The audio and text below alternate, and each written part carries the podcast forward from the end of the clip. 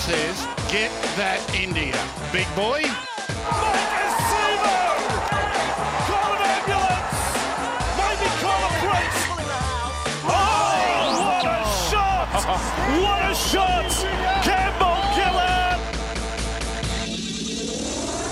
Hello and welcome back to another edition of the Tip Sheet podcast. As always, I'm your host, John, also known as Forty20. Joining me for a special edition of the podcast as we break down the SG Ball Grand Final is my good mate, Sixties.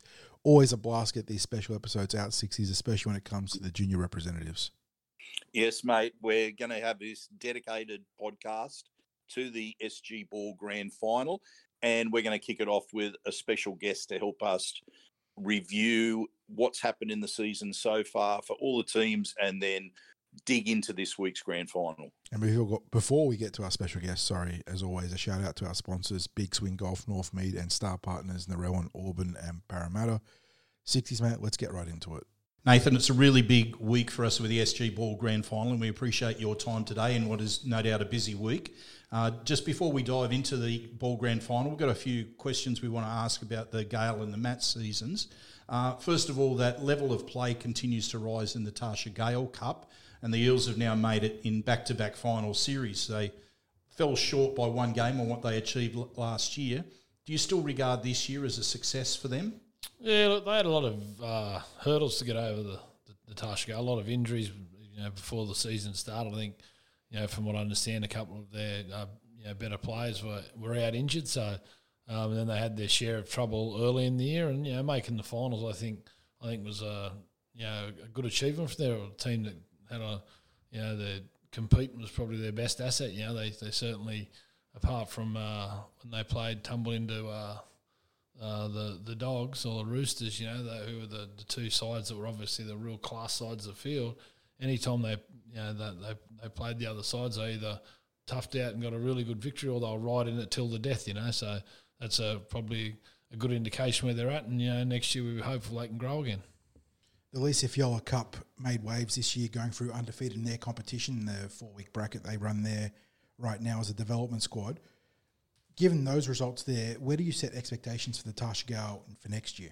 Oh well, you would hope, you know, looking at you know some of the girls from the Lisa Fiaola, there's some very talented players in that grade. A, a group of girls that have played together for a, a little while, I believe, it from down Toongabbie. Um, and there's you know a lot of talent in amongst that side there, and some combinations I think from from being together. But I suppose the first thing and first things first is you know probably was only you know a couple of years ago that securing the girls' talent was probably pretty easy. So securing the talent now is obviously the first challenge for the club. You know, so whilst they're they're in the in the club's colours at the moment to get them to stay with you for Tarsha Gale, that presents challenges as well now because. Uh, as is the case uh, with all the men's uh, grades, whether it be Mats Cup ball or or first grade, doesn't matter what grade you look at.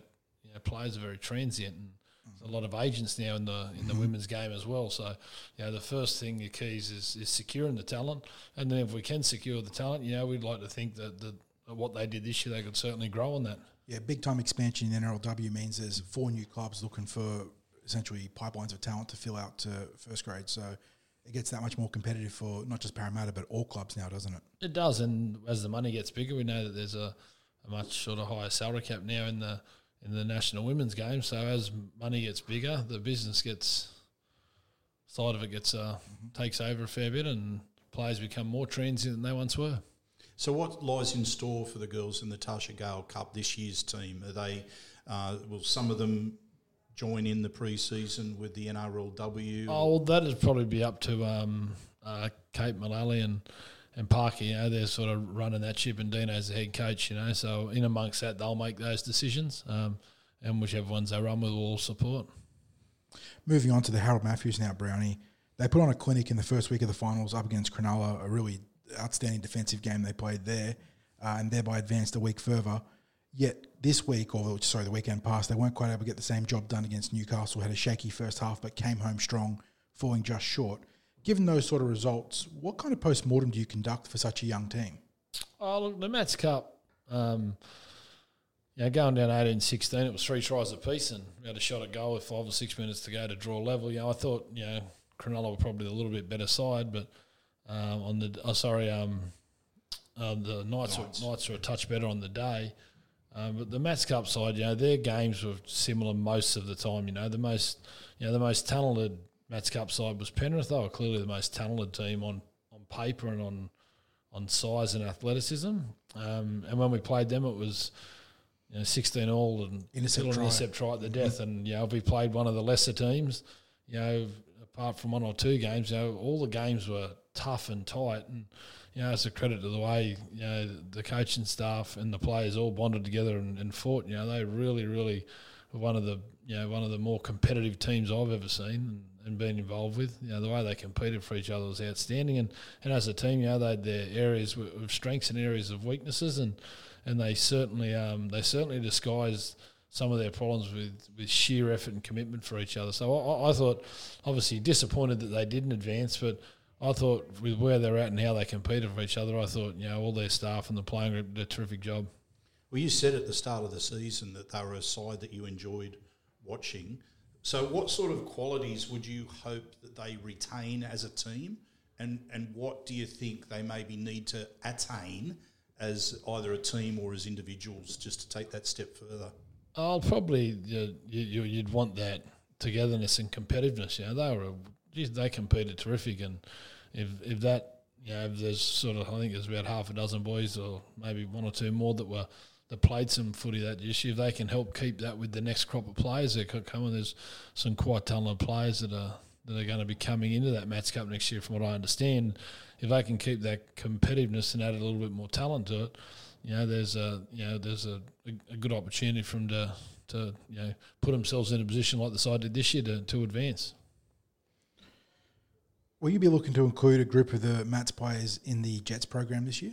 Uh, yeah, there's some sort of things. We're just sort of going through that at the moment, and we'll wait till the uh, till the ball go out to officially sort of knock over where we're going to go out there after the GF. So in the next sort of week or so, we'll we'll probably tidy that sort of stuff up. You know, they got their school stuff on, and that, that was the other thing I was going to ask. What else is there for them? School stuff? Yeah, well, there's a lot of those boys got their school footy, haven't Some they now? So schoolboy representative yeah, stuff. So well it's a lot. Well.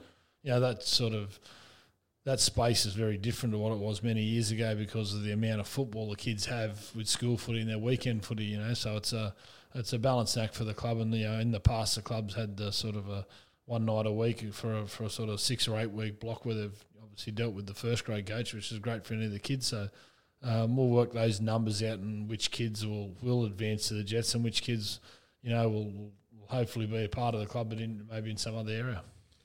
Now we're going to shift to the SG Ball because it's a big week. It's a grand final week.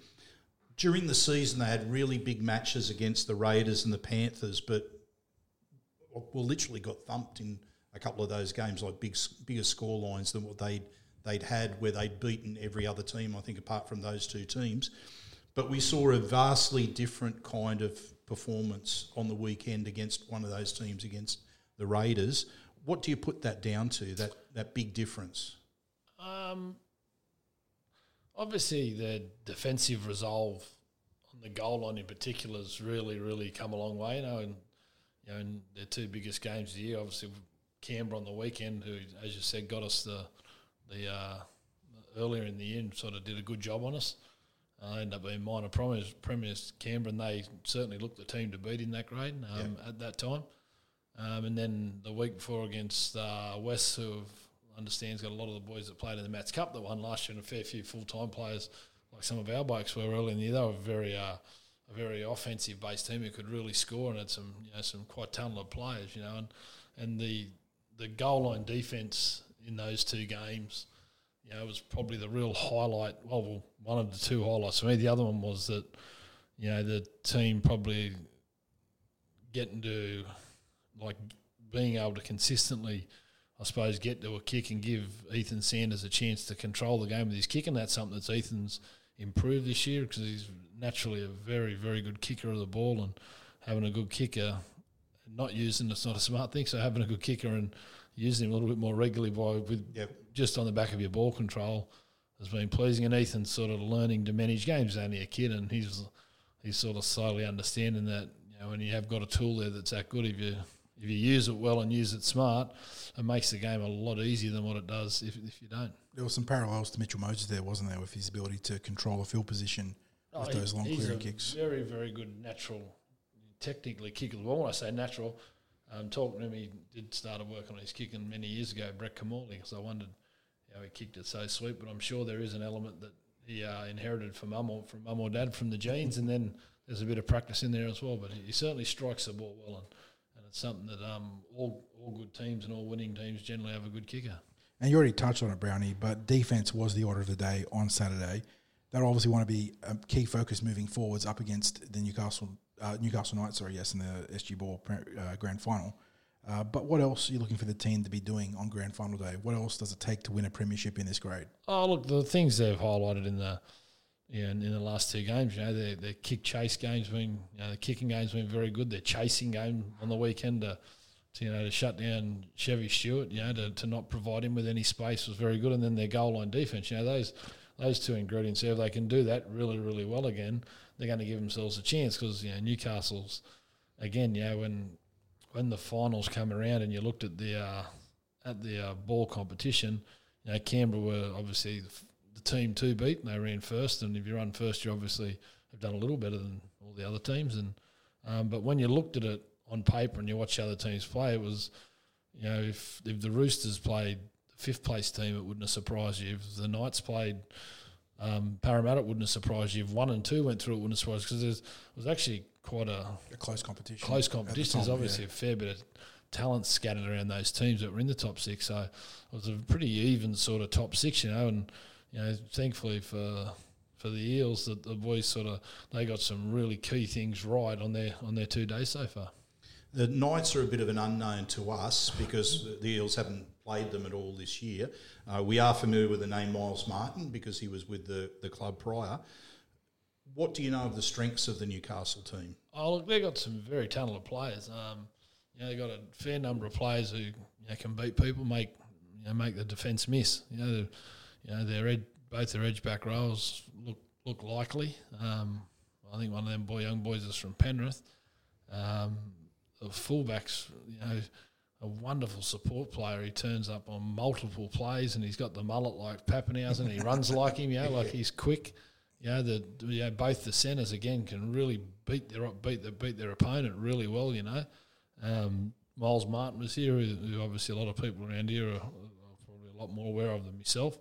Yeah, so they they got some some really talented players in their team, and you know the pleasing thing for for both sides is, and you know with the Canberra team last week, um, and the and the Roosters team and and the West team that we beat the week before, you know the kids there's groups of kids in all these sides that if they maintain some discipline and make the right sacrifices, you know there's I'm seeing numbers of first graders in all the clubs, and that's ultimately winning's the, the the great thing for the boys that are a part of it, for Stevie O'Day and his coach and staff who have put so much so much of their time into them. You know, it's that, oh, winning's the ultimate thing for them, and they'll have that memory for their life. But at the end of the day, for the football club itself, it's have they got first grade players in it?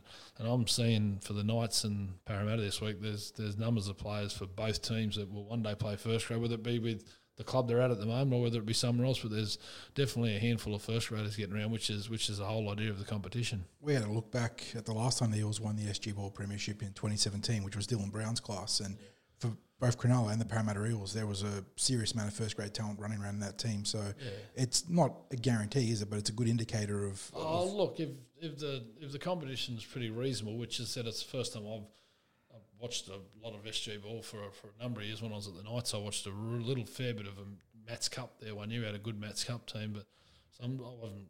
You know, I'm not probably the best at judging whether it's a really good comp or not. But you know, that top six teams to me, there's players in each each club where I reckon if they were available on the market, That'd be pretty popular. Any one of Yeah. 16 clubs would say, I'll take Yeah. it because they're a genuine chance of playing first grade. And, and that's that's really pleasing. And there's some ones who, you know, you go, I'm pretty confident this bloke will definitely play first grade. And there's a handful of blokes here with the right attitude and a bit of luck, given the right opportunity, they're a chance of making it, you know. So it's pleasing for the game and it's pleasing for the, you know, in particular for the holding clubs that have got those players because, you know, ultimately if they're at your club, you're, you've got a better chance of keeping them than, than, probably going and signing them. But that's still the challenge, isn't it? Keeping the talent, especially Well- when you've got, you know, like a, a number that fit into either the, yeah, they'll make it, well, they're a chance too.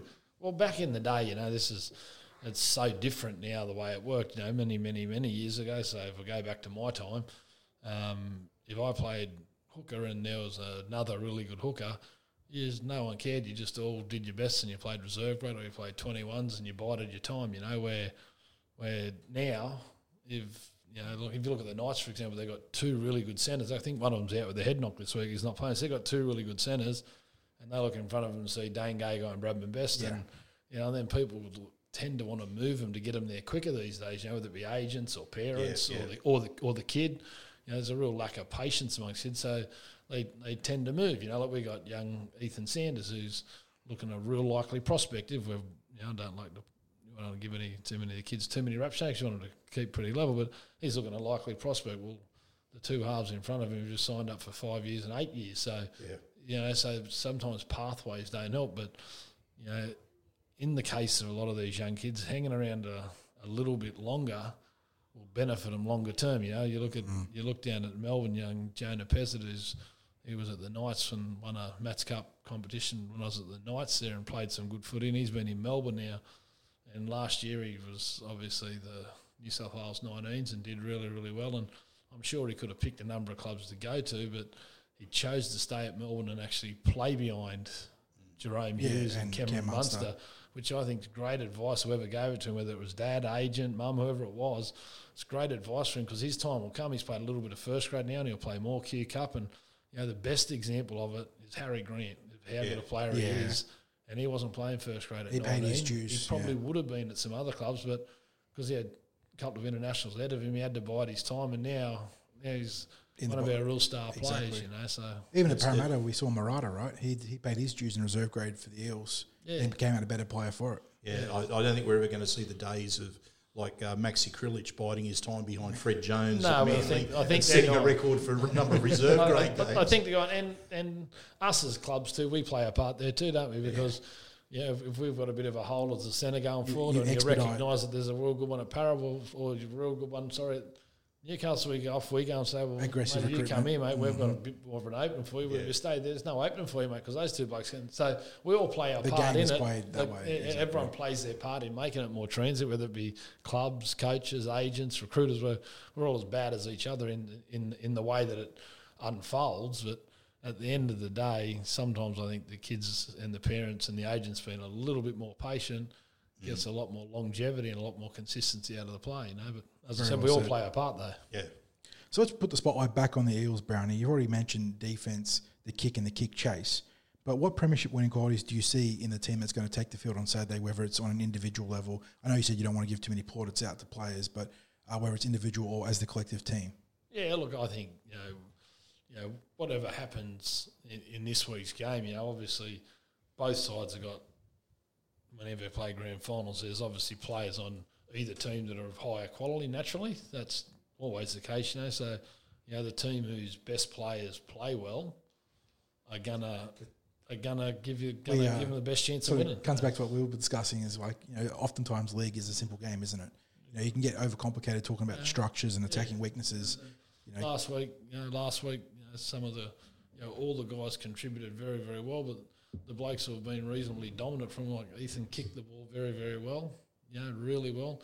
Big Sam Tuiltivati and Lance got him over the advantage line well. Matty Arthur played, you know, so you go through them and the guys that have played some decent footy from all year all played some good footy last week, you know, and, you know, so, you, you, you know, the Knights will need you know, their their better players to play well if they're going to win, and we need our better players to play well. And then your support staff, you know, the the blokes who, who are hard workers and tough workers, they need to hold their gloves up. So no one flukes a grand final win, but if, you, if your best players don't play well, you just don't win. That's the way it is. part of their experience this year was um, getting a bit of time in the NRL pre-season.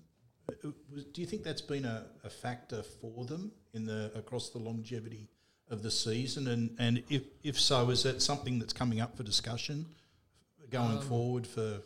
Well, I, firstly, I think from my understanding, you know, there's a number of clubs that did that this year because the World the Cup was on and, circumstances, yeah. and the circumstance, and then obviously a, a lack of You need- you need of- bodies, right? Yeah, lack of numbers, so they picked out their best players. So I think a few clubs did it. Um, is it something that Parramatta's going to do next year? That's you're talking to the wrong person. I'm too far down the pecking order to talk to there, to be honest with you. So I can't answer that question. Uh, has it benefited the players that done it? I, I can't. see I can't see a reason why how it's not going to help them. It's got to help. Anytime you're dealing with first grade coach and all his staff, the full time staff, there's got to be a benefit there. Um, and for all of our boys, they all, you know, they all came back with great attitudes. The only one Blaize had a he busted his foot the last session. So out of all of ours, you know, Blaize got a bit of an injury, which probably ultimately probably held him back a little bit. But all the others came back sound and trained really well. And, and the other pleasing thing for, for Parramatta was is that all the boys that come back, their attitude coming back, they didn't see it as a demotion. They saw it as an opportunity to play together and, and, and hopefully achieve something together, you know, which they're, they're a chance of doing on Saturday. That was a timely name drop for Blaize because, like you mentioned, he sat out most of the regular season with the foot injury uh, that he got late in the preseason. He's moved from the five eight position to the centres because that back line is obviously pretty well stocked.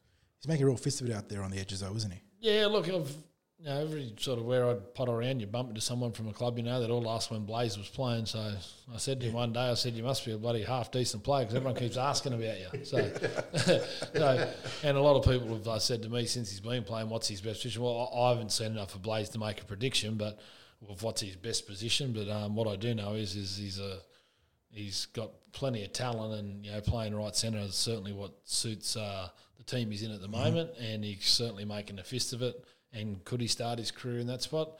There's no reason why he couldn't start his career there. And over the journey and over the years, there's many people who've started their careers in the centres and ended ended up up great five eights, Yep. and ended up great edge back rows, ended up front rowers.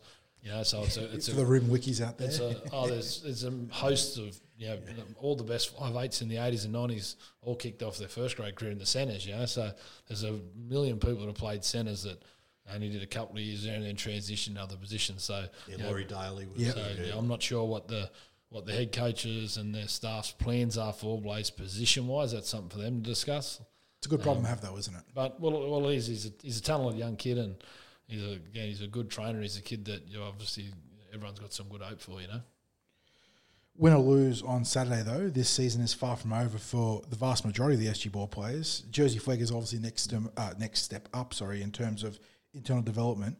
Uh, what else lies ahead in terms of potential representative honours for the boys from the ball group? Yeah, look, I, again, I, I can't answer that. The Flegg bit's obviously Yeah. one, but other other honours after that, it's probably again out, away from me, out of, out of my ballpark. But and again, which ones play Flegg this year? Um, you know, Flegg's um, quite a it's a bit bit different at Flegg now. Being under twenty ones, there's quite some mature players there. So I think we'll have a fair number of kids that'll probably train with Flegg. Uh, will all of them play? They might not all play, but hopefully over the course of the journey, the the coach and the staff see you know see see fit to use different ones at different stages and and get them ready for obviously for, for not only next year but years down the track. But there'll definitely be a good number of kids that'll train with them and who plays. Obviously, you know, different people's bodies are at different stages of development. There's there'll be a few kids there who we wouldn't want to play, who I wouldn't Yeah, want don't just throw them into the fire. Yeah, and- who I wouldn't want to play at, at this stage because they could probably spend some more time on their body, but could still train them. Where there's other kids like Ethan and Blaize and that that you'd obviously think would go to that level. Ethan's already done it very well at that level, you know. So yeah, they're all different. and They all need to be treated different. Uh, we've spoken here before about the the Eels balancing that um, the, the balancing act between recruiting and external um, catchments and looking after their own nursery. Is this year's SG ball team like close to the model that Oh, to, to have that balance right? I, I'm not sure if there's a model or a balance on any given, um, I suppose, group of players. You know, what I do know is um, you can never have too many good players, and you're best off looking at them and looking for them. You know, so um, you know, obviously there's a couple of out of towners playing in the ball. Um, is the balance right this year? If they win the comp, it doesn't make it right. If they lose it, it doesn't make it wrong. You just need to make sure that you know for the recruiters they've got their plan and they know you know where the squad's short and they're targeting that position. You know, like you wouldn't go and buy a halfback to try and take Ethan Sanders as well because you've got a good one there who's a local. And if you're going to bring a outsider in, if you like to put it like that, you want to make sure he's better than what you got in your own backyard. But I, I wouldn't think there's any flat and hard rule. But you certainly want to obviously give your local kids a real good hope when you got a good a good junior nursery. But you certainly can't just survive on your own. You you need to be out there working hard because you know the, clubs these clubs that are at the top of the table, you know, they're all out there working hard, and if you're not working hard, they'll, they'll always always catch you with your pants down. Now, I'm not sure if there still is a national championship game after the grand final this week. There used to be, but if not, win or lose, the junior reps wrap up end of this weekend with the Eels either taking the premiership or not. But on a personal note, where does your attention go to now, Brownie? What happens for Um, you? Well, I'm, you know, I'd like to go up and I do a little bit of work, in particular with the assistant coach in the Flegg. Um, do a bit of work with them, hopefully, and do some video stuff with them and with some different different players. Um, uh, with the the women's, the national women's, I'm going to be playing a small part there with uh, uh, Dino and Kate and parking out. They want me to do a small sort of play a little small role there, so I'll do a little bit there and. Um, whatever else pops along, pops along, I suppose. But they'll, they're going to keep you busy. They said. That's a beautiful way to wrap it up, Brownie. Thanks for your time, mate. Thanks, fellas. Yeah, a massive thanks to Nathan Brown there, Sixties, for taking the time out of his week to not just preview this grand final with us, but also talk about the junior representative programs in 2023 as a whole. Yeah, really appreciative of his time. And now let's dig into our thoughts on the grand final. Yeah, let's quickly go through the team list as always, Sixties, because that's where it's going to start. Uh, this one is kicking off at 2.30 p.m. out at Leichhardt Oval. If you can't get out there, uh, you can catch this one on New South Wales Rugby League TV or on TCT via our live updates. We'll quickly go through this Newcastle lineup Sixties. There is one notable name that we'll, we can pick out pretty easily. Uh, but starting at fullback for them, they've got Fletcher Sharp on the wings, Kyle Colburn, and Kyle McCarthy, a pair of Kyles there. In the centres, Ethan Ferguson and Logan o- Ao- Aoke. Uh, I think that's how it's going, Logan. Sorry about that, mate. In the halves, uh, Jai Linane and Taj Blackman. Uh, front row, Rory Whitby and Caleb Garvey are the bookends. Uh, Malachi Smith at dummy half. Now, here's a big one. Uh, in the back row, you've got Elijah Celesi Iyo Moana, I think, and then uh, Jermaine McEwen.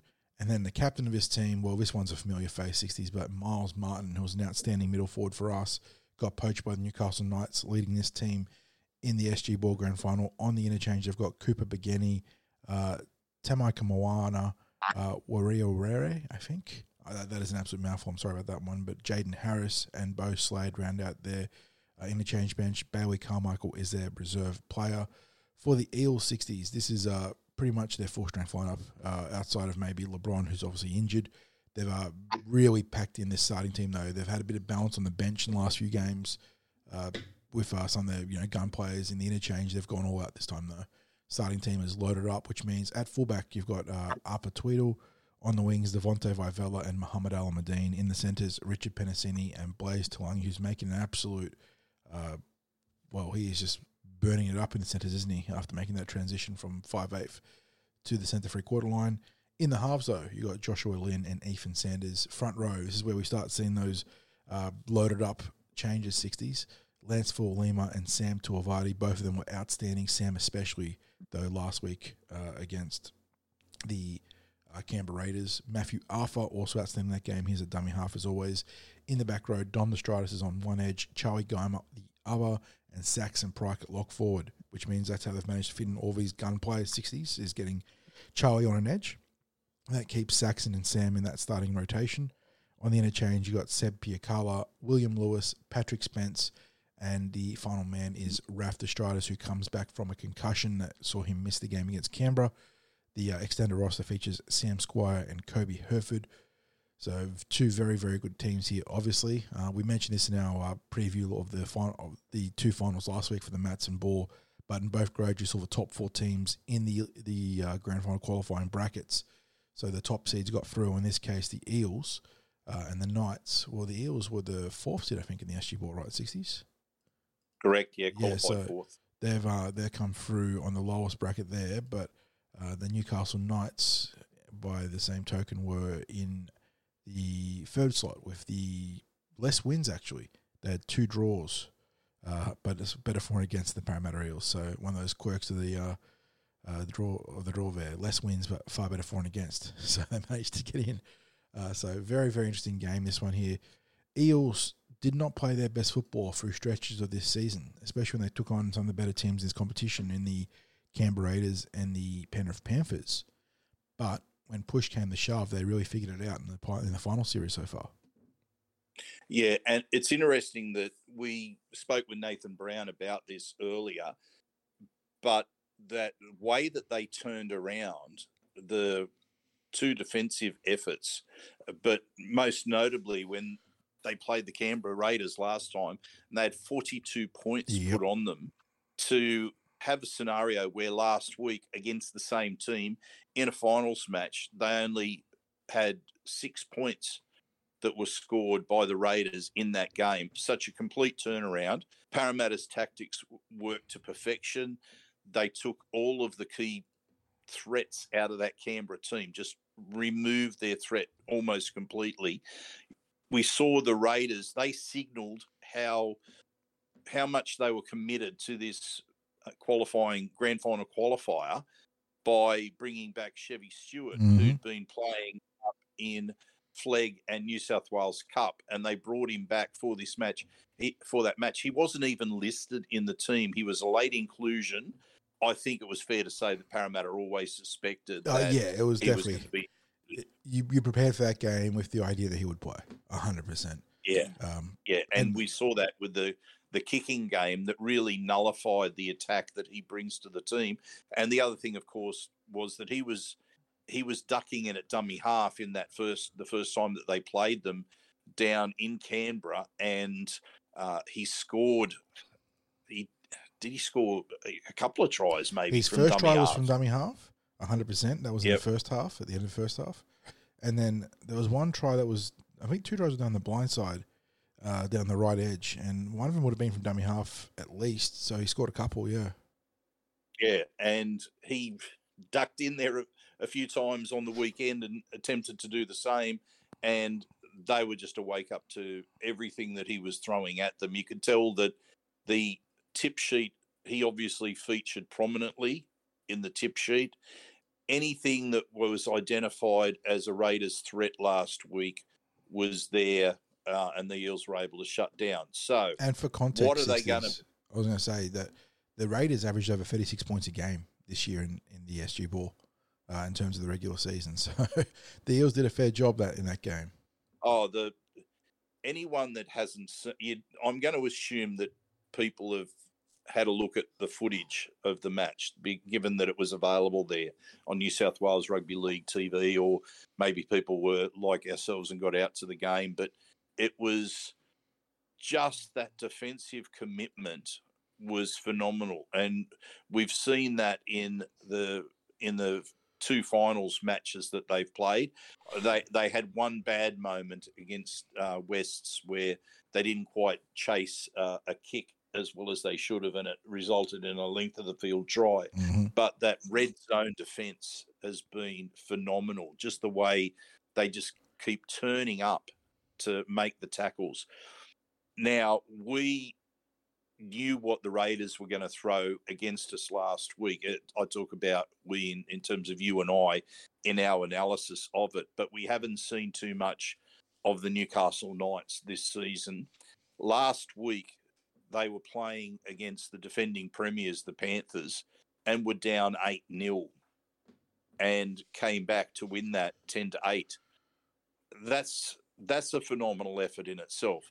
That straight away tells you that they are a team that's got plenty to offer. And the fact that they only lost one game during the season tells you that they are a quality team as well. So we know a bit about Miles Martin. He's a player that we obviously didn't want the Eels to lose, but it's uh, I guess that's the nature of junior rugby league is that you've got to make sure that you get these young blokes locked up for a period of time and the window was there for the Knights to swoop on Miles. Now Miles actually came from the bush to Parramatta, so he was from outside our junior system when we uh, when Anthony Fields signed him. I think was he from around the Bathurst area? That I'm just trying to think.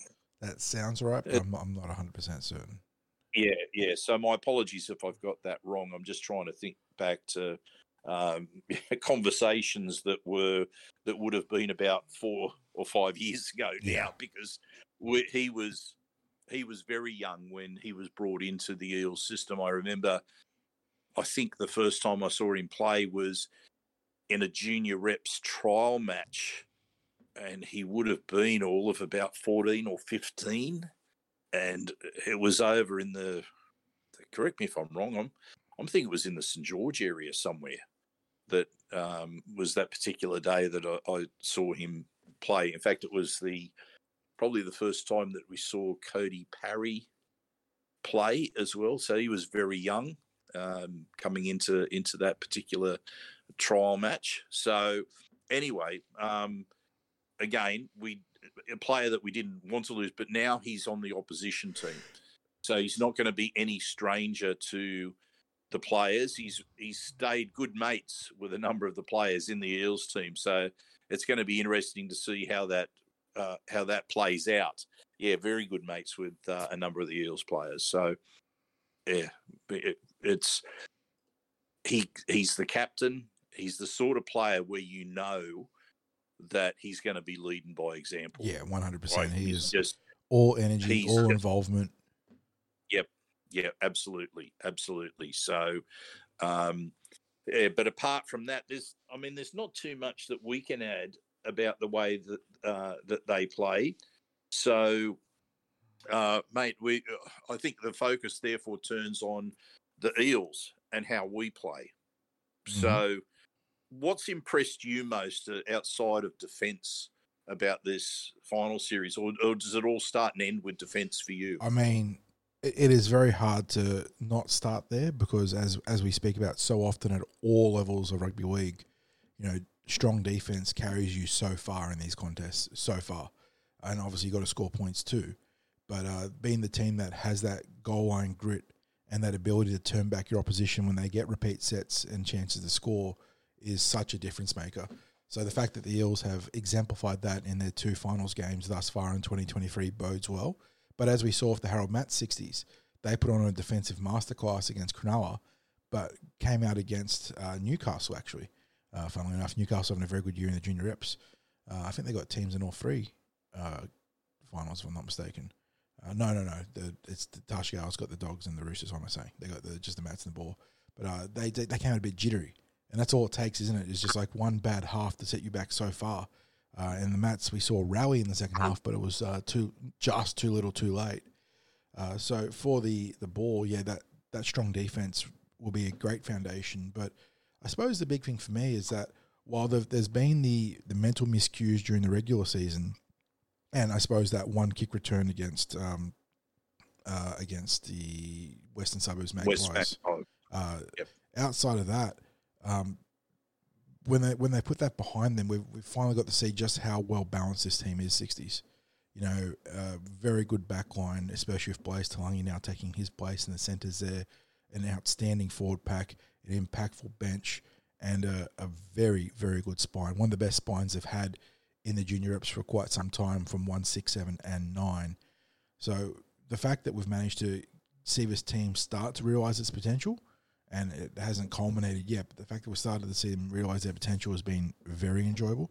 And I think it, it, yeah, it's a real shout as to how well constructed this team is. And like we we spoke with Brownie, the that sort of harmonic resonance between looking after your own district and going out and finding those key pieces elsewhere. Yeah, yeah. I guess what I'm going to talk about is was probably measured by their defence in that these matches are 70 minutes long and at different times through the season we weren't seeing 70 minute performances from the team. We knew that they could put their foot on the accelerator to score tries at different points in the game. And for a lot of the wins, you'd see some tries scored in batches, and it'd be as if the they'd make a they'd make a decision that they were ready to pull the trigger at a particular point in the game, but then you'd get some errors or they just have some mental lapses and it would allow teams to be in the contest where maybe they shouldn't have been and you got some you know a couple of closer results than there there should have been in the in the uh, in the regular rounds but albeit that it was a close game against the West Magpies that was a high quality contest, like a really physical contest that they played against the Magpies in week one. And if they weren't up for a contest that went right to that 70th minute last week, they wouldn't have emerged victorious because they really didn't wrap it up until that final try. I think it was uh, it was Woodsy that yeah. scored Yeah. yeah, the final try last week. He's But- actually he's uh, been a bit of a, a try pilfer in the final series, hasn't he? He uh, got one against Cam- uh, Canberra as well, so making a big impact on the scoreboard as well as on the field itself. Well, see, the thing is, he's in these tries, he's picking his moment. So you're not seeing a whole lot of failed attempts at getting over from dummy half and then that one where he gets over. Like he he picks his moments perfectly because he's delivering quality service to the players outside him. And as we saw last week, the defense was concerned about his option runners. Yeah, So concerned they about sold out massively. He just walked runners. over untouched. Yeah, that, yeah. that he was just able to get over himself. And he's had a number of times this year where, because, as I said, that quality of his service is so good, there, when the play gets close to the opposition line, they can't afford to over guard against him at any stage. And and I guess the fact that he doesn't pull the trigger on his own play that often that they like basically they can't read him. And that was the that was that was what happened through a lot of the game. Was he going to get was he going to have a dart from dummy half in like just in the as the team was working through their yardage? Was he going to take someone up with him? Was he just going to snap a pass off the ground to the halves? It was he just mixed it up so much that it was he was uh, he was almost impossible for the defence to read. I we've seen a lot of Matty Arthur over the years, and I would suggest that last week, where he already sets a high uh, benchmark, it was probably the best that I'd seen him play. Well, you, you talk about his offense, but then up against the absolutely monstrous Canberra forward pack, he was cutting them in half too. Forced at least one error and had a couple of really strong hits. So, very good all round game from Buds there. Yeah, it's a, But it's a, yeah, but you, let's let's also let's also you you raised about the the spine there, and what we've seen is how well they've been combining, uh, and and again, it's been one of those things that we've seen plenty of evidence of during the season, but they've probably produced their best in the final series. as a unit, absolutely. Yeah, they've been uh, in sync fantastically, playing in and around the ruck, those link plays out wide. And uh, I mean, I, I know that Sanders and Lynn have done a very good job steering the team Sixties, but it's hard not to talk about the spine without talking about Arpa, who has been probably the breakout star for the Eels this year in terms of the entire campaign. Well, the game, look, for a start, the game management from the halves last week was spot on. Ethan Sanders, in the end, as well, was almost toying with It was a Moses with the kicking game. Moses esque performance, wasn't it? In terms of that Oh, long it kicking game, yeah. high hang time, good direction and location. Uh, and it was it, it's the same way that Mitch does such a, a fantastic job nullifying some of the strong back threes in the NRL. Sanders did the same thing to possibly or arguably the best back three in the uh, SG ball this year. Yeah, absolutely. Um, ably supported by Josh Lynn there, and it's it's probably where you'd look at them as a halves pairing and say that it's as a pairing, as a combination, it's really grown throughout the season. Where their each of their performances have, have lifted individually, but I feel that their strength as a combination has got better. Uh, and that's probably been that's probably been important. But you mentioned uh, about Arper at fullback, and he he's certainly given some standout moments throughout the season. I thought he he probably reached a, a peak of it with his performance maybe about round five, round six, um, and then maybe had a couple of quieter games by his standards towards the end of the season proper, but then he's just hit the afterburners again in the final series. That ability to either take the run himself or set up his outside play when he outside players when he chimes into the back line. We've seen the sort of threat that he provides, especially when you see him carrying the ball in both hands. Yeah, it's old school, but he does the, he does the right thing, doesn't he? Yeah. What the coaches love. Presents the ball in both hands right into the teeth of the defensive line, so they don't know if he's going to run a pass or kick. Yeah, and and because he's got that acceleration and he's got a good fend as well, when he decides to run himself, it's seen him slice through a number of times. And uh, there was there was one game in particular, I think it was up at Kellyville earlier in this season where uh, it, it felt he probably only threw about two dummies, but it felt like he threw about twenty dummies. Yeah, the As know, was running through the line. about, Yeah, So uh, yeah, just very very deceptive, and it just positions himself well at fullback also. So um, yeah. Defensively, he's, he's very strong too. Yeah, yeah, yeah, and so the spine has been key uh, this season. There's been a number of injuries that they that we've had in the pack during the year. They're Mhm. missing Big LeBron uh, from the team. Have they been missing him now for probably about uh, what about four or five weeks? sounds right. now. I would think something something like that. So he's he's had a um, an injury to his thumb from memory. He ended Yes. up, I think, having an operation. Um, sorry, what was thumb or wrist? Yeah, I believe it was thumb. Yes. yeah, yeah. So uh, yeah, so he was he was never going to be able to uh, finish in the campaign, which is a shame because He was starting the round in some good form. he, yeah, he'd started the season slowly because he'd missed the preseason uh, with an injury, and he's a big unit, like a really big unit.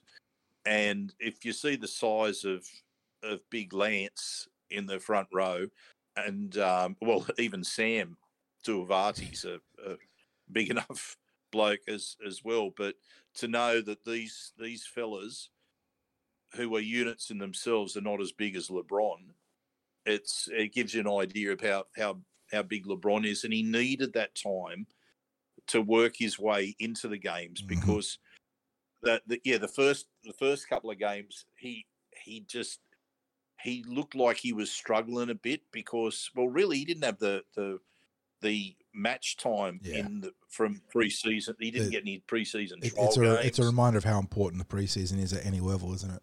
You know, just yeah being able to be properly conditioned coming into the trial, so then get your match conditioning, then coming into the season proper. And and to his credit, he still created some sparks even without that preseason conditioning. It's just that you saw the downside of it too, where he he'd struggle in defense early on. But like you said, that was starting to go. He was starting to turn that corner, and then breaks the farm. Just a terrible luck there for the big Yeah. man. Well, we were seeing the number of minutes that he was playing coming off the bench increasing every week. And as those minutes were increasing, so too was his confidence with his carries, the the dents that he was putting in the opposition when he was uh, getting that time in possession. And yeah, it was a shame, but take nothing away from the team because when you've got players like Sam Squire, Kobe Herford, and in the forwards, and uh, Cody uh, Cody Parry in the back line that aren't getting Surplus the lot requirements right now. Exactly. at the moment. Yeah, yeah, it's it gives you an idea about the strength within this team. So it's yeah, it's uh, you you look at the team and you you say, okay, this player contributes this, this player contributes that. There there are so many positives throughout the team because last week we we saw the sorts of um, strength that uh, well we had um, Sam was starting off the bench last week. Yeah, and to talk about making an impact off the uh, the bench, uh, he was one of the best on field, and Yeah, abs- absolutely huge to the Parramatta Parramatta Eels victory there. And look, Sta- Sam's a player that we've spoken about so highly for so long. Uh, actually, he he was named on the bench, but was thrown into the starting team just before kickoff. Ended up playing big minutes against Canberra. Uh, but yeah, the, that sort of game wasn't a surprise to us Sixties. Might have been a surprise to the neutral, seeing, you know, uh, because he's not highly touted outside the Parramatta system right now. uh, but he should be. Well, thankfully, he isn't right now for in terms of retention. But Well, yeah, he's a well, uh, yeah, I should have said named on the bench Yeah. rather than starting off the bench. So Yeah. he was named on the bench last week, but he's just straight out named. Yeah. to And this time, this time he gets a number ten on his back. Uh, so no mind games there from the Parramatta Eels. They're they're putting all their cards on the table in that starting team, unless it's double mind games, and they put him back to the bench to to, to mix things up. But no, uh, the thing with Sam and Lance is that they and, and Saxon too. I mean, re- you really can't talk about the middle three without Saxon. or of them Oh, have. can I just say as well that I thought last week was Saxon's best performance this season. yeah, it wa it reminded me of what he brought to the Jersey Flegg team right at the end of their season last year when he got a few runs with the uh, right at the end of their year. And he, the game that he played and I think it was against Newcastle in the final game of last year and from memory Newcastle was sitting right up the second. top I think they were second going into the finals Second, last year. yeah. They were- they were very good in the- the Eels last year. got- yeah, the Eels, the Eels got a win, and the Eels didn't qualify for the finals in Flegg last year. They beat the Knights in that final round, and Saxon just took the tough carries into the meat of the ruck last year. He's a real workhorse. He he was one of the group of players that enjoyed the time with the NRL squad a couple of days a week prior to Christmas. The the the group that was mostly the Jets players from the Flegg and the SG ball team, and he yeah I, I thought that that was his best performance of the season last week. He was just his motor was just unbelievable last week. And uh, the final member of that trio of prop Sixties, Lance Lima. It's funny that we sort of talked about LeBron earlier because, in a way, I think Lance had a, a similar path with Parramatta where last year, obviously, LeBron joins the Eels in his senior year of SG Ball eligibility, so he'll move on to Flegg next year. But last year, when Lance joined us, uh, you know, it probably wasn't looking at it, reflecting back on that campaign. You know, he didn't have the greatest debut season as an Eel, but you think about you know making that move interstate, finding your feet at a new club, you know, sort of just getting used to the, the culture of a new club. You know, all those things take time, and you know, it's a reminder that you can't expect everyone to come into a new system and just hit the ground running. And you know, a bit of patience there for Lance. I say a bit of patience, like the bare minimum of patience, right? It's not like we, we've had to wait years for him to come good. You know, less than twelve months of him being in the system, and suddenly he's now you know found his feet and looking like an outstanding middle pro, uh, middle forward prospect. And yeah, he's been so good this season. You know, just really strong post contact meters. He he is a. I know LeBron's bigger, but he is a very large and imposing human being, isn't he? He's Oh.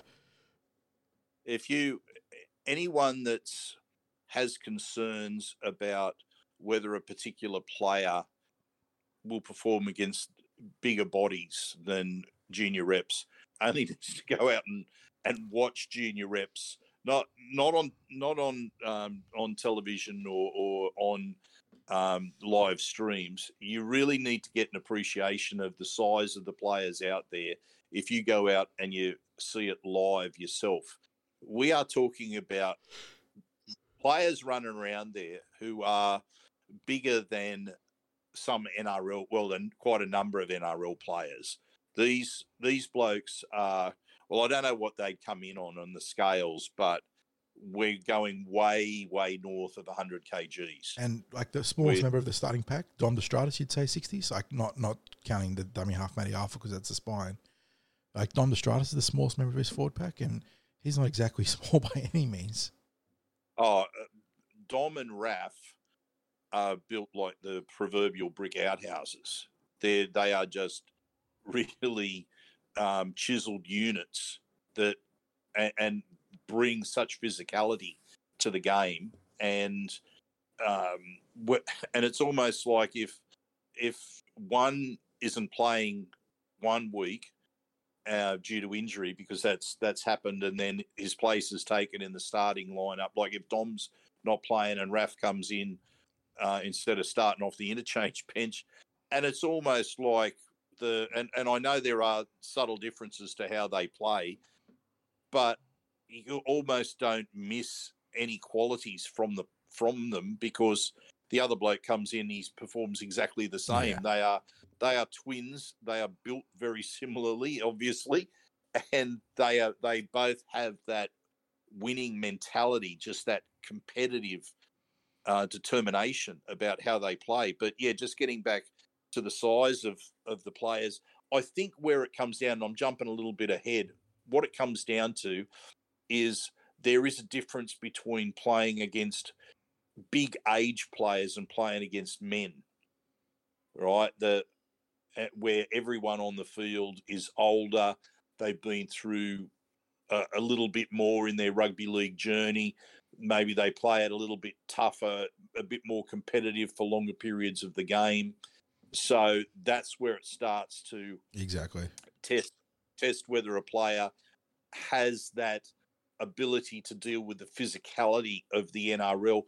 It's that consistency of the collision and the contact and the and I guess dealing with the that competitive edge that NRL players, regular NRL players have in their game. And we might be con- we might be critical, and other supporters might be critical of certain NRL players. But believe me, if you have got to the level of playing NRL, you are already elite.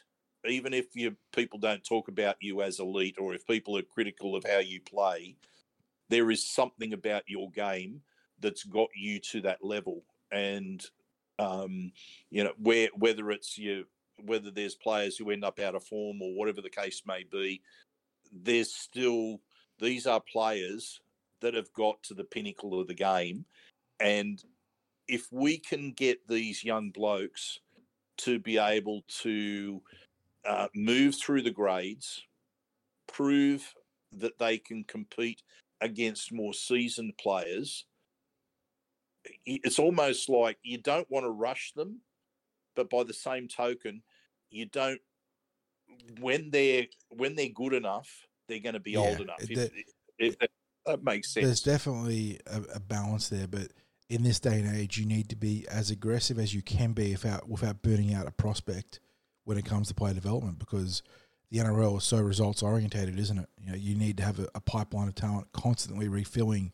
You know, when you get poached or you lose players or injury strikes, you know, there's so many different factors that you, you're constantly looking to refill the top end talent. Yeah. So just going through the team, and uh, we said we're going to talk a little bit of that.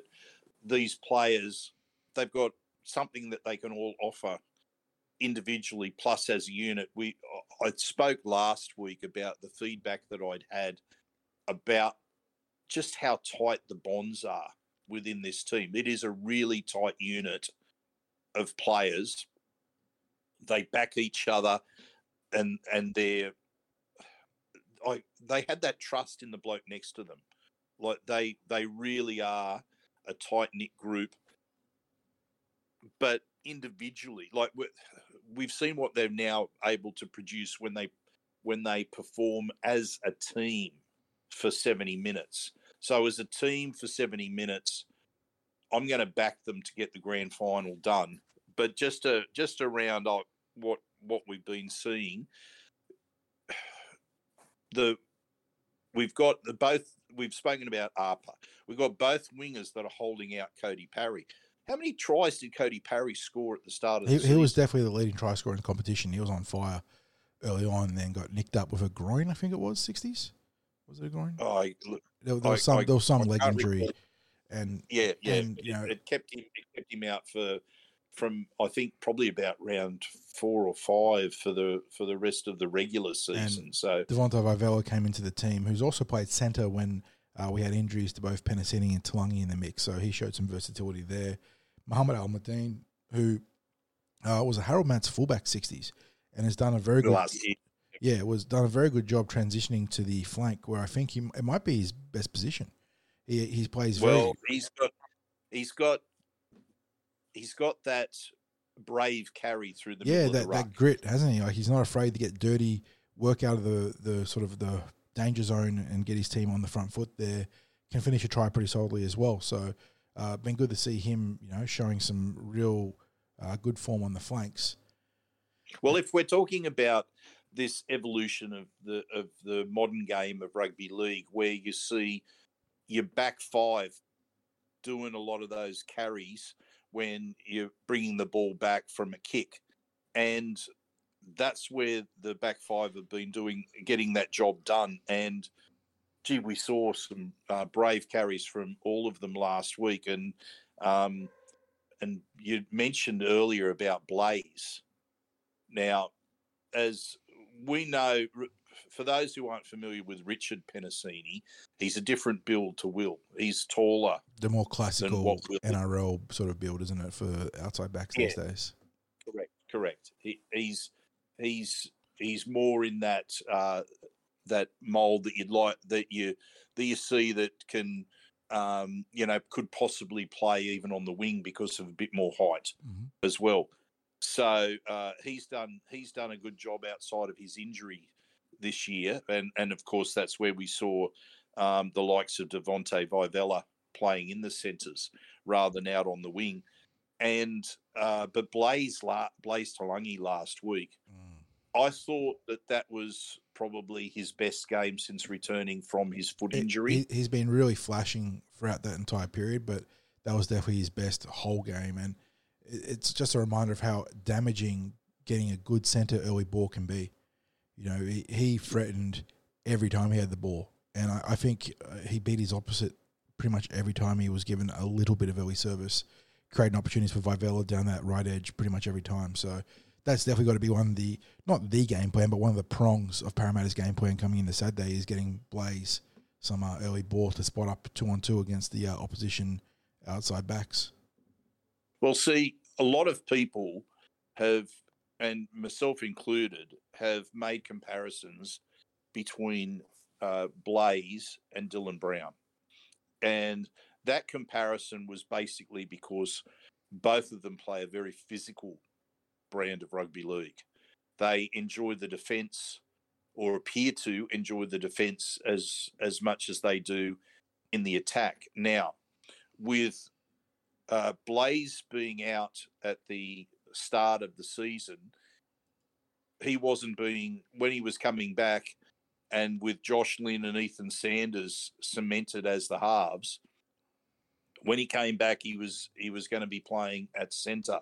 Now, one of the things that, def- that you get asked of is, of a centre is your defensive decisions Mhm. are really under the microscope because you're going to be asked to make more one-on-one tackles.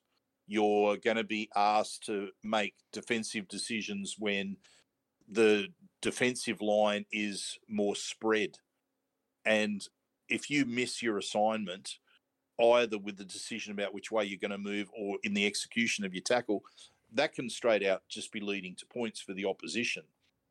And his reads last week, and I'd have to say, the brutality of the tackles that he made. Uh, you you described some of them perfectly in your blog about. Uh, I think there was one where you pretty much described him cutting the opposition player in half with uh, with what he executed. That brings that brings a real added dimension, I think, to the Eels' defensive game to have how he as defends out in the centres. The other thing too, of course, is that with being able to set up your outside man, he brings the the skills of the five eight that he was before that, and his his pass selection is is only going to like the more he plays at centre, the more it's going to be an important component of his game. Uh, like a, a, I shouldn't just say an important. I mean, it's going to bring quality to that position. So moving forward, I don't know where Blaize saw himself before this season, where he saw whether he saw himself as a specialist five eight, but I think he's got real potential. He, he does, and that, that's the thing is that if he if he commits to this transition to the centres, then you know we, we saw you know, we talked about being aggressive with junior development and, fa- and you know, fast tracking whatnot. But there, there is every opportunity for him to make a real run at this towards a not, not you know, rushed, but expedited NRL debut if he continues to develop and, and make that position his own. The Eels have a need in the back line. Will Penisini is obviously a star at one position, but we have we've had problems with the other position. So you know, Yeah. not not necessarily in you know the immediate future, but looking with an eye towards the, the nearish future. You know, if he, he can continue this track and he looks very very good, you know, he's a natural ball runner. The fact that he enjoys defense is such a huge tick compared to so many prospects that come out of the juniors. So yeah, Blaize very very talented.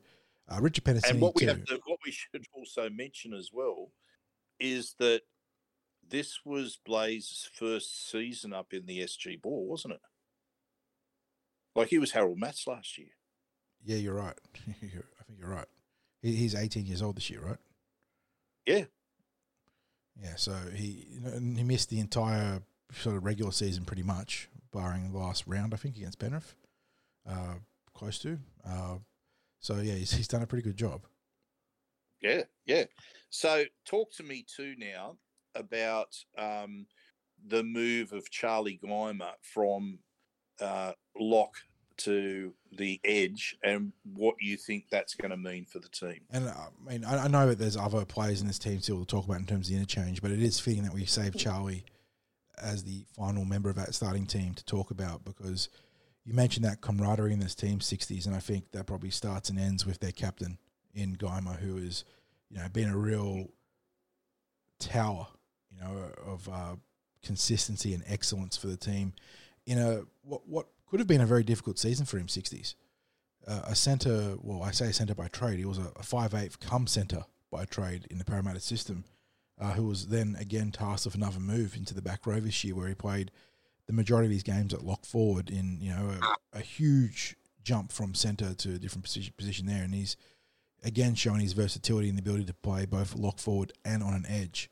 Did that against Canberra, and yeah, the, the big thing, I suppose it speaks towards that effort that we spoke about at the very start of this podcast, is the physicality and defense that he brought in that game. And Canberra really aimed up at him with their defensive efforts, and they, they hit him hard a couple of times, and he just bounced back up off the ground every time.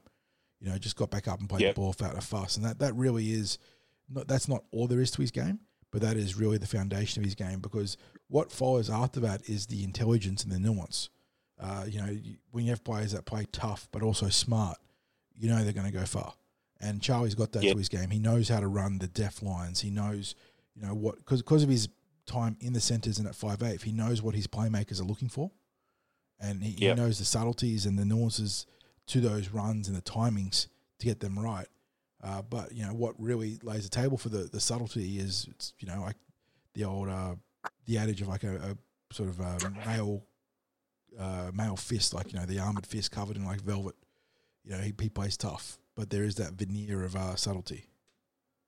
Yes, and and because he has that background of previously playing centre, and he's he also played a bit of edge last uh, in in the juniors before he's made this um, uh, transition into the um, into that lock role. I don't think it's going to be too too much of an issue for him to be playing as as you know to move from that from a middle role to that edge No, role. So um, now, I, look, I, I- I'd also just want to go uh, back a little bit because I mentioned about how Blaize was playing in the in the Harold Matts last year. So he's he, it was his first year in Harold Matts. He could play SG ball again next season.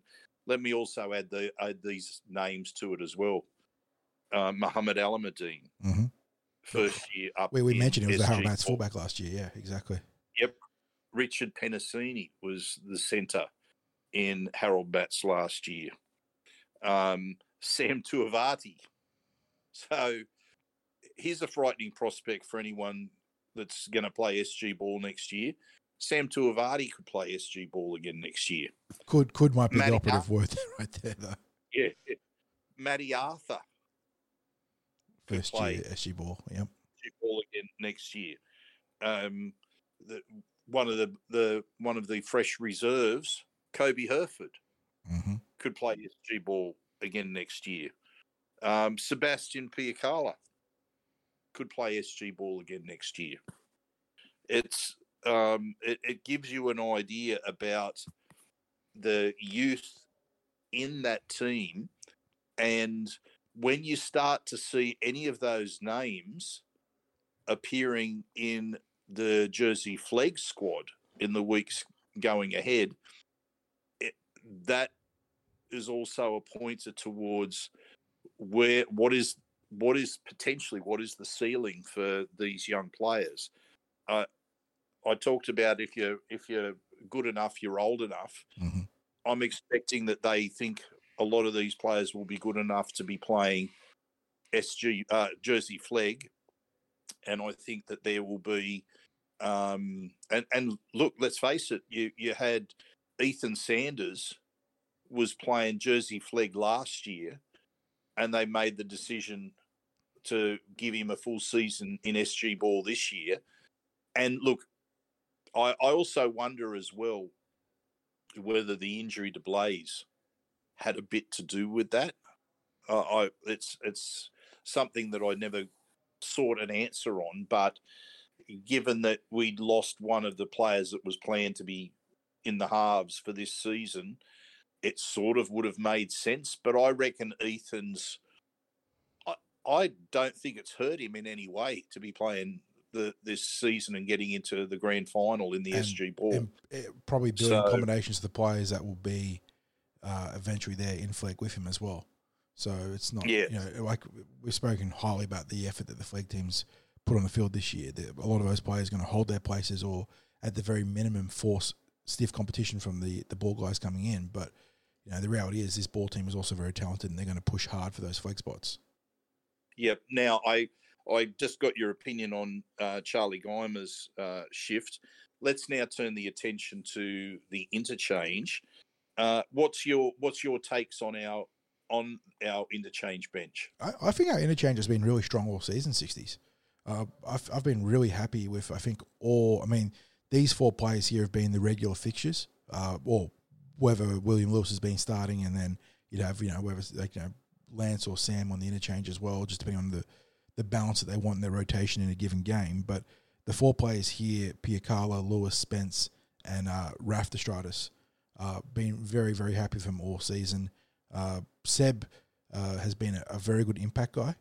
Um, I think you know, in in uh, the season past, I probably would have been a bit concerned about his uh, error rate, but I think this year he's been very good. The impact's been great without uh, costly errors. Uh, Lewis has been. Well, see, he's someone that like he's someone who likes that second phase football, doesn't yes, exactly, and he's he? been He's always looking for that offload. Yeah, and he's been uh, more effective and more efficient with those offloads this season. So uh, knock on wood that carries true into the grand final. Will Lewis has been a, a- just a real goer. I mean, that's probably one of the sort of unifying terms for a lot of the forwards, isn't it? Just been goers. You know, they just get stuck in, and, and Will Lewis really embodies that. Uh, he brought some aggression as well in terms of his uh, off the ball efforts. He he would be looking to go after kickers, not uh, you know dangerously, um, but he'd be looking to let them know that they're not getting their kicks off uh, freely.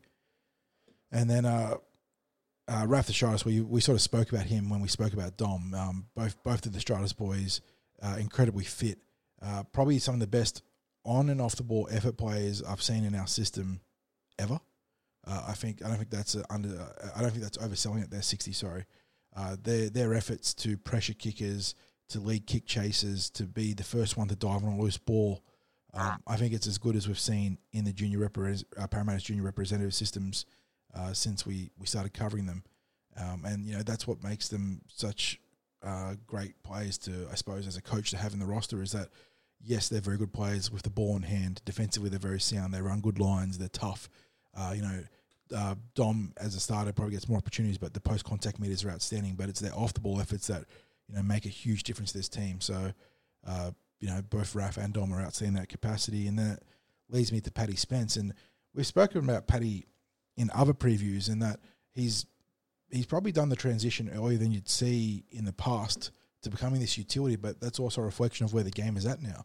In that the position he now plays is an important one to the team. Uh, when you when you in the past were the guy that made that transition to oh yeah you're a fullback, but we're going to put you into this utility role. You're going to play a bit of dummy half, bit of center, bit of fullback when it pops up. You know that that once upon a time was like almost a death knell to your development, wasn't it? Sixties, where you know you go through maybe play some Jersey Flegg, and if you wanted to stick with football, you play into into the equivalent of cup or thereabouts, but you wouldn't get to see NRL.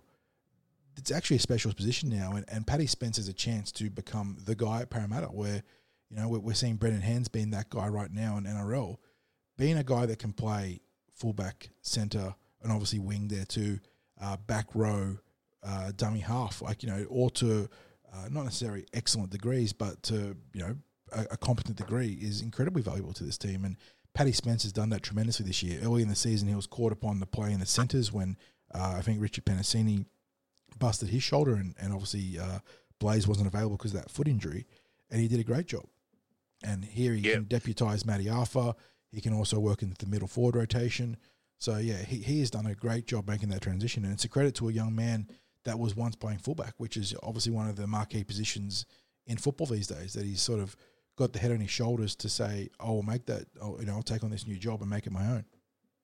Yeah, uh, I, I mean, you are right. Like in the past, if you had the coach or a coaching director or someone within a, a, a, club system say to you, okay, I know you're a fullback or I know you're a halfback or or whatever the case may be, but you know, I want you to start picking up the skills in this position or that position because uh, we'd like you to cover that as well. You're probably the first thought you're probably thinking is, oh, you don't think I'm good enough in this position. Oh, okay. And like you said, that it, it's there's been players in the past who have they've moved clubs or they've mm-hmm. um, or, or, or they've taken it as a negative. And and maybe to an extent in the past maybe it has been uh, a negative for a player. But in this instance we saw uh, Paddy Spence playing real like a really good fullback role when he was in the Harold Matts team. He he's that committed to the that changing role for him that he added eight kilogram eight kilograms to his frame to come into this season. Now that is significant. And it was, that wasn't just you know eating uh, Big Macs every week at Macca's. That was actually good weight. So he's you know he's worked hard for it. Well, we saw that um, that he, he still had that pace because he's been required to play at center mm-hmm when when he's when he's covered for injuries. And this is the value of someone like that on the bench because you're still needed for your rotation. You've got most interestingly, he, he was probably expecting that he was going to get a bit of match time as a dummy half.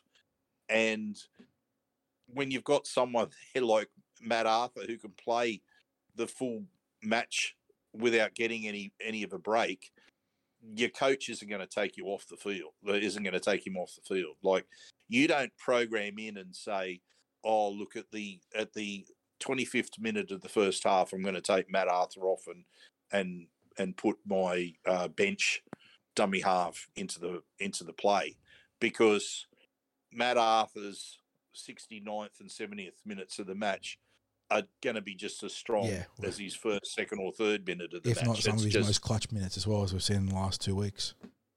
Correct, correct. So um, you you want him on there in the closing minutes of halves as much as you want him on the starting minutes of the halves as much as you want him on in the in the grind of the halves. So, but the fact that uh, Paddy has has picked up some dummy half skills in his in his training means that he can cover that position even though he hasn't been needed there. As I said, we've seen him in the centre role. Uh, there was that that try that he scored where he ran must have been about 70 metres to score a, a up at uh, a match at I can't remember who the opposition was at Kellyville, but it was he was out in the clear and looking looking to see support, and then he then he realised as he crossed the halfway line that he probably had the pace to go the rest of the way to get there, which is what he did.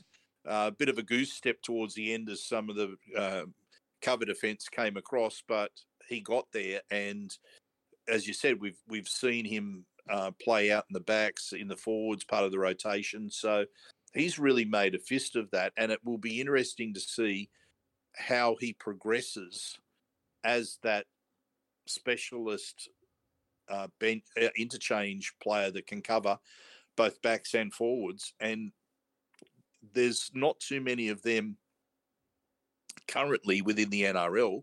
It's really such a recent phenomena that if you are developing a player in that role, that's that's probably almost a, um, a unique position to be in for the club to to have someone coming through that is is going to a specialist generalist. That specialist generalist, yeah, yeah. yeah. So, mate, um, we've spent a, an extended time this week looking at the at the team as a group. We've looked at them as individuals. What are you expecting now this weekend, this Saturday? I, I think it's going to be a tough game. I, I, look at Newcastle's run through the finals, uh, the fact that they came back from a you know, it's that 8 0 hole against the reigning premiers in the Penrith Panthers. And were able to put it together in the second half and, and shut out the Panthers on route to a 10 8 win. Shows that they've probably got some of the similar qualities that the Parramatta Eels have. Um, you know, that means that they're going to, they've got the grit, they've got the ability to play with their backs against the wall uh, when it counts. Uh, and they, you know, they spanked the Roosters in week one of the finals, 35 10. So they've also got the ability to pile on points.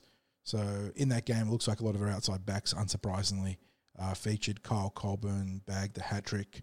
Uh, Taj Blackman in the half scored a try. You got uh, who else was there in there? Uh, Malachi Smith got a double as well, and Malachi plays. What does he play? Uh, he's a dummy half, which means you've got to watch for the ability to run from there. So they've, they've got a yeah. I, I, I I should say that I'd I'd heard some raps about their their dummy half. Yeah, so so he, he's obviously a threat with the ball in hand the ability to. I'm, I'm, not sure if he scored from close range, which is very common in the junior representatives. We've seen dummy halves always take advantage of sloppy market defense. Uh, so they're, they're clearly a pretty well balanced team. 60s. They've got some strike out in the back line. They've got a, a crafty dummy half. Uh, we know that in the forward pack, Miles Martin is going to be dragging that team with him, regardless if they were good or not. And obviously they are good. He was going to be leading the way, uh, hammering the ball up through the guts. So, yeah, this is going to be a tough game. But based on what we've seen in the two games Parramatta Eels play, where they had to come from behind against the Magpies, and where they just had a brilliant game plan and executed it outstandingly against the best team in the competition in Canberra, they've absolutely got the chops to do this. So it's going to come down to having the balance of executing the game plan, completing your sets, and then that natural talent that's in this team, one of the best SG ball teams have put together in a long time, uh, giving them the opportunity to combine and create those chances. And the spine, I think, are going to be crucial to this uh, early ball for Blaize Talagi and letting that big forward pack just rip in. So it's you know it's not nothing fancy. You know it is very much rugby league one on one there, but that's rugby league. Yeah, I I'm expecting that you are going to have another focused performance from the Eels. It's almost been like they've needed to be in the business end of the season to get that focused 70 minute performance out of them. Uh, because that defensive effort over the last two weeks has been it's been their best of the season. I mean congratulations to steve o'day for really getting them to play like they are playing right now. I mean, we we spoke about the talent that's there, but you've you've got to have a coaching staff that are good uh, man managers. Yep. To get the best out of their team. Yeah, there's and, also the tactical element, but also the player management element, and that's uh, yeah, that, that's the hard part of coaching is in the '60s because anyone can read a book and, and understand tactics, but getting players to be up for these big games is crucial. Yeah, uh, we we know that once they get out on the field, that they've they've got good generals out there, not just in the captain Charlie Geimer, but they they are they are managed well by that spine. They've got the forwards that are going to lay a, a strong foundation there. They've got a bit of explosive quality in the backs. So look, I'm, and, and of course, they've they've got the the interchange bench that's going to keep the keep the quality of the football up when they come onto the field. Without having not seen the Knights play this season, it's and we weren't. I wasn't out there early enough at Leichhardt Oval to to see the Knights in action. I, I was out there just for the um, for the two Parramatta games last week. Yeah. Uh, but you you got to give respect to uh, uh, what they've achieved this year. And as I said, when they've only lost one match this season, they're worthy grand final opponents. They finished ahead of the Eels by virtue of the fact that they only lost that one game and had a superior for and against to the Eels. So I think it's going to be a cracking grand final. I'm not going to make any predictions about the score. I don't think I can. Um, if we can, if we go into the match with that same defensive resolve, it's going to go a long way to securing victory. There's big things ahead for a lot of these players, but right now that job is to get is is to get a title for the Eels. It's been um, a little while since we've had an SG Ball title. Um, what, what's the number of years now? It would have been 2018, the wasn't it? one that it would have been the one that um, Dylan Brown. Yeah, the 2018 SG Ball. I'm pretty certain we played Cronulla. Uh, let me just quickly quickly check. Going back to the archives here, or was it 2017? 2017 was yeah, because Dylan played uh, the Harold the Holden Cup Grand Final that year, right? 2017. Yeah, yeah. Uh, yeah, 30 to 22 was when we defeated the Sharks, which I believe Jaeman Salmon was on the other side of the field. Uh, yes, Ronaldo Mulitalo as well, Teig Wilton. So you see some uh, fruits of development for Cronulla there. Who else is there? Well, Bronson Xerri.